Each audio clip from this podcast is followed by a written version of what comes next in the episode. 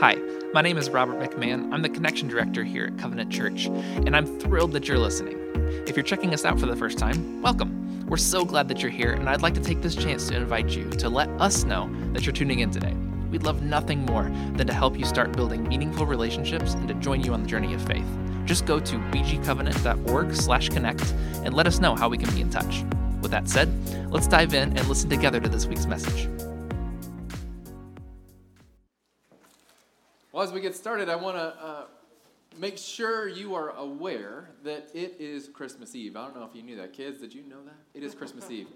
Kids, you are in here, and sometimes we feel wiggly. And guys, we are a family church, so we are thrilled to have wiggling kids in here. If you, as a parent, feel like you got to take a break or you need to take a, a step outside, we actually have two places for you. And we want to make sure you know this, you get the most out of your time here today.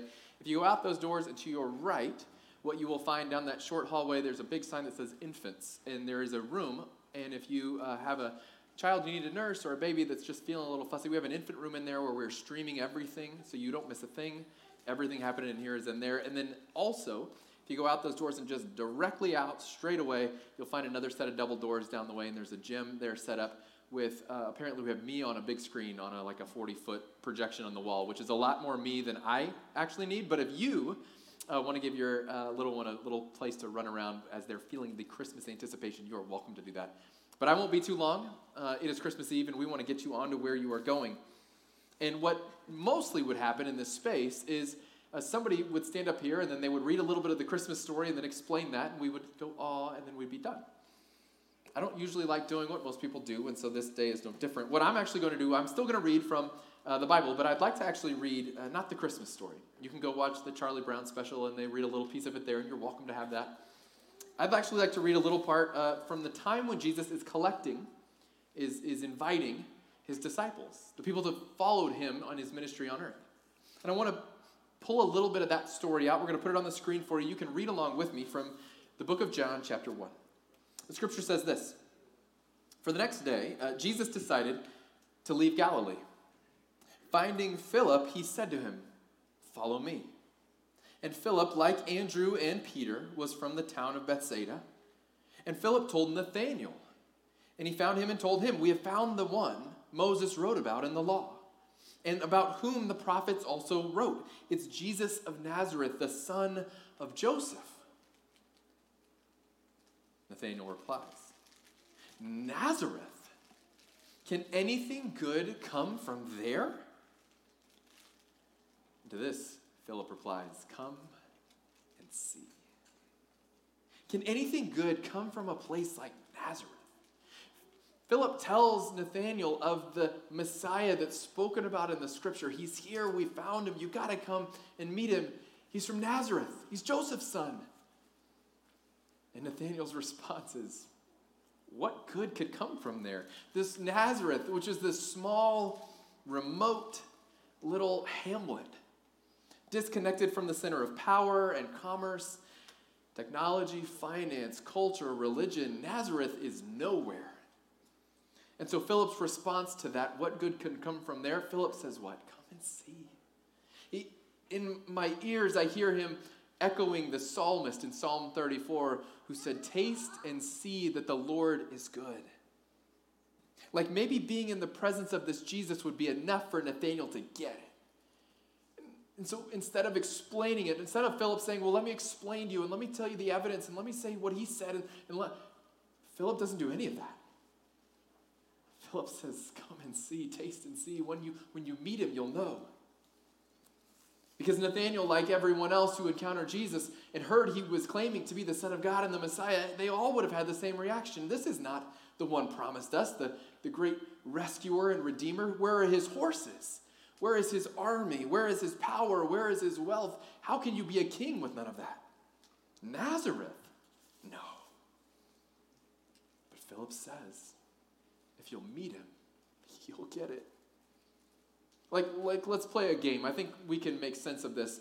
We'll play a little game. I'm going to give you, um, in our little game here, I want to give you endless dollars. Like, no financial restrictions, no geographic restrictions. And I'm going to ask you to find me and tell me what this place might be. And, and so you just need to know there's no restrictions at all. You can, anywhere you want in the world. Where is the best food on earth. If I said you need to go find the best meal on earth, anywhere it is, no restrictions, no financial restrictions, no nothing, where would you tell me to go? Unlimited travel budget, what is the best meal on earth? And you might say France, Italy. You may want to go to a, a cosmopolitan center like London or New York. You may say, oh, you're way off, it's Beijing or it's Seoul, it's street food in Vietnam. You, you have no idea, you may say. What if I told you that the best food on earth was found at 440 East Court Street? you might say, Bowling Green? A frozen swamp? A breadstick to be dipped in ranch or marinara? You gotta be kidding me. Can anything good come from Bowling Green, from that map dot in northwest Ohio, the frozen swamp? No, there's no way. And then I would say, as I opened up that steaming box of Pollyeyes breadsticks, I would say, just try one. Taste and see that the swamp is good. See, Jesus was dismissed by many simply because of where he came from. Jesus showed up in a feeding trough in Bethlehem he grew up in anonymity in exile in Egypt. He lived and worked in this backwater of Nazareth before spending his ministry with 12 faithful followers. And he spent that ministry in obscurity in a little town called Capernaum, which we would most likely compare to something about the size of Weston, Ohio. Where exactly? If Jesus got up to preach in America today and 12 faithful followers showed up with him, they would fold the church and say, that's not really viable. Jesus performed miracles. He healed paralytics. He gave sight to the blind, and virtually no one knew about it. Didn't blow up on Instagram. He never went viral on TikTok. Jesus spent his life in tiny Jewish villages. Why? I think there's a reason. It's as if God is making a point that Christmas reminds us that being noticed by the world isn't required to be seen by God. Maybe you need to hear that today. That being noticed by the world is not the same as being seen by God. Being important in the eyes of your culture is not the same as being valuable to the heart of the Creator. Still, no one saw this coming. That the king would come from unexpected means, that Jesus still showed up. And nonetheless, Jesus arrived to take on his kingdom. But what kind of king is born in an animal stall? It Would be a king set to rule an upside down kingdom. Jesus blessed the poor and the powerless, and he scolded the rich and well connected. He lived not to collect favor or power, but to give it away. Jesus didn't come for the famous, but for the faithful. And the way that Jesus lived meant that the prostitutes and the lepers and the tax collectors and the sinners loved him, while the wealthy and politically connected, and yes, the religious, killed him. You see, kings in those days lived distant lives, maybe a little bit like presidents or prime ministers these days. Kings lived behind guarded gates, big walls, behind all kinds of protection. There was someone who would taste the king's food before the king tasted it to make sure it wasn't poison. The king was protected and distant. God had no intention of ruling from a distance. Instead, he sent Jesus to become a new kind of king. Jesus is God edging close to you. Christmas reminds us that God will stop at nothing to be with us. God doesn't want distance from us, He wants to be among us and with us. We also realize as we look at the story of Jesus that silence is not the same as absence, that silence is not the same as absence.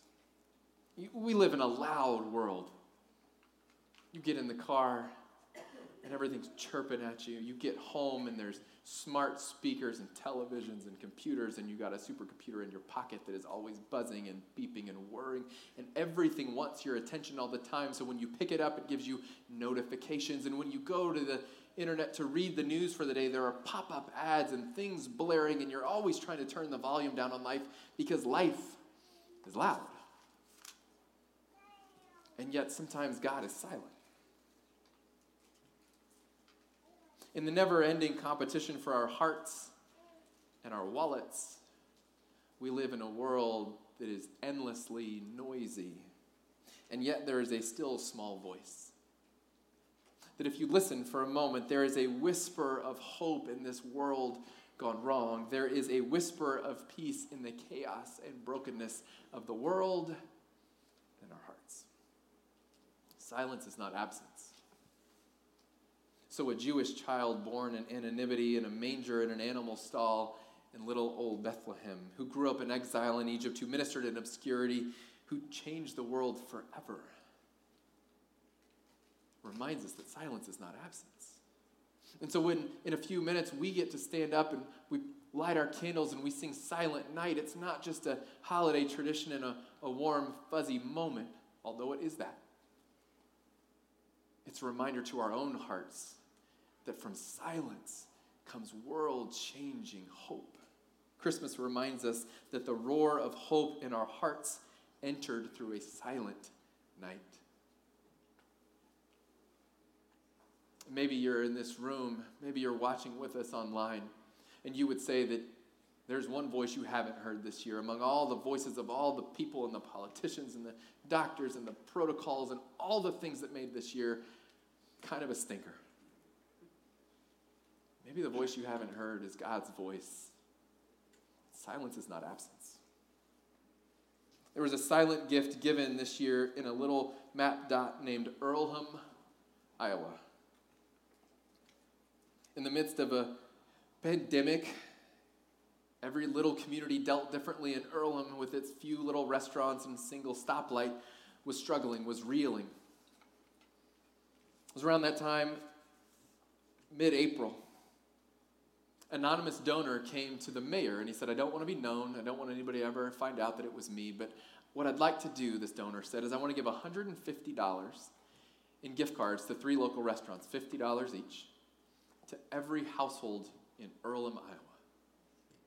The mayor said, Wow. They totaled it up, it'd be about $80,000 to keep these restaurants afloat, to give some hope to the residents of this small little town. But he said the only qualifier is it has to be silent. I don't want anybody to know. So the mayor agreed, and they sent some folks out to buy these gift cards so no one would know the donor. And they showed up in mailboxes around the city with a letter from the mayor. Mayor Jeff Lilly, who said the donation, quote, completely overwhelmed him. See, he knew that people around town had been laid off and were struggling. And the cards, said the mayor, gave him a reason to smile and to tell his people that he was charged to lead through unprecedented times, that there was help on the way. Lilly told CNN, it came at the end of a couple of really hard weeks. And then holding back tears, he says this I remember going home and walking through the front door, and I couldn't even speak for a minute. I was just crying like a baby. And the mayor says, My little boy saw me, and he wrapped his arms around my leg and he said, Daddy, what's wrong? Mayor Lilly said eventually he was able to choke out the words Buddy, right now, for once, nothing is wrong. Christmas is a reminder that help is on the way. That in a world gone wrong, that Jesus came to set everything right again, once and for all. That as you and I struggle and grip and wonder, what's wrong? Christmas is our whisper from God that says, friends, for once this year, nothing's wrong? What if tonight is your night? Your night to block out the noise, to see for yourself, to embrace the truth of a silent night, that even in the silence there is a true presence. What if tonight is your night to taste and see, to truly experience that He's good? To grab hold of Jesus intimate and personal. Because Christmas is God's reminder to you tonight, right where you are.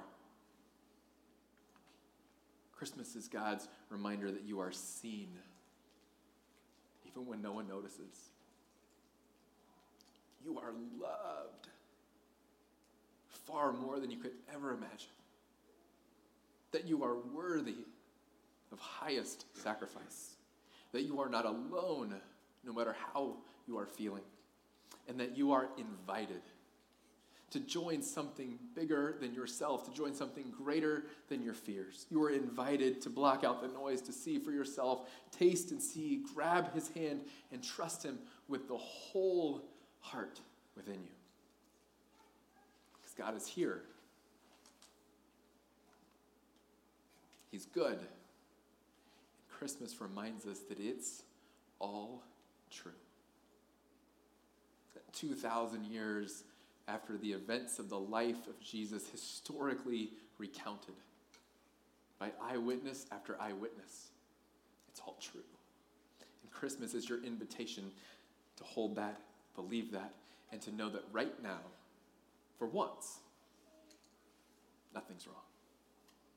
Jesus has come. He is God with us, and He is here to set us right again. Let's pray. Heavenly Father, we are grateful for tonight. For a moment in time to remember, amidst all that swirls around us, that you are here with us. That through Christ you came to be with us, that you have stayed through your Holy Spirit, and that you desire for us to not only know you, but to flourish in this space. God, thank you for your promises. Promises kept and promises still outstanding. God, thank you that it is all true, that we can rest upon you, we can rest in you, and that you, in all things, are with us. God, we lift our hearts to you today.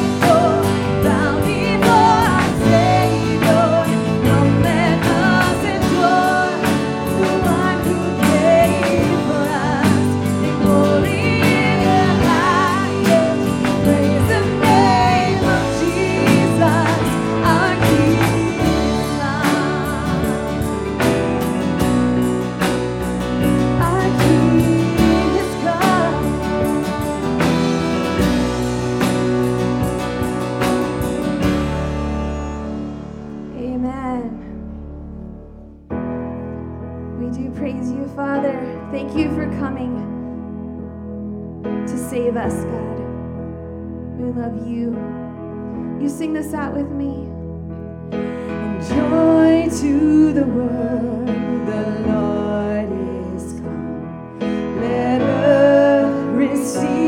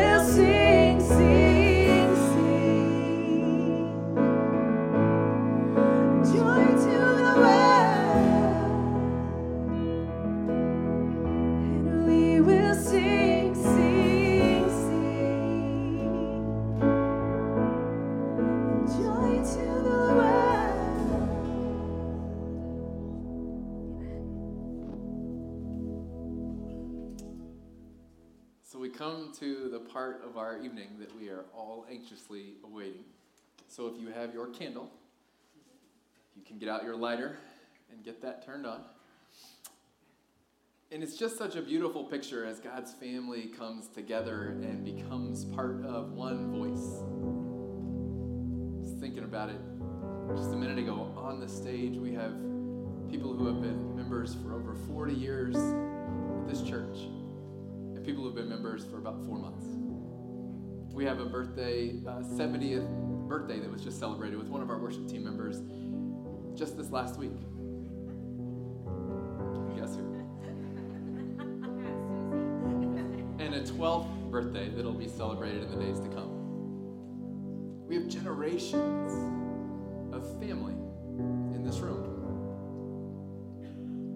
And our tradition is simply this that we close Christmas Eve by singing Silent Night candlelight. And so, my prayer as you sing out this year is that you would remember that silence is not presence and that God roars into the world through this blessed silent night.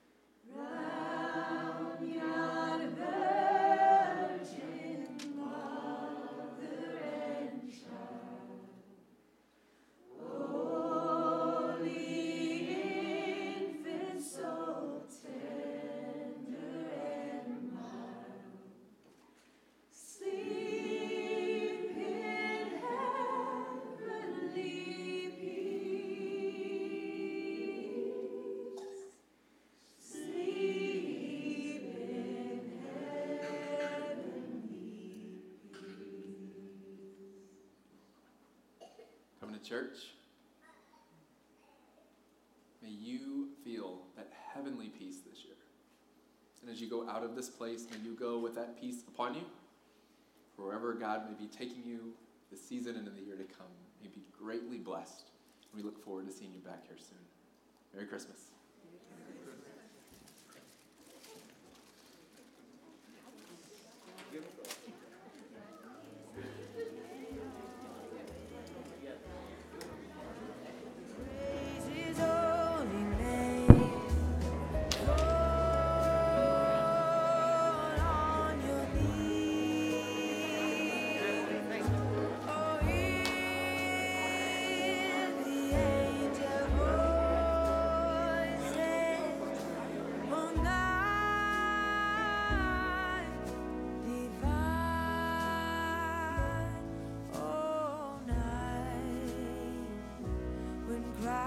was born.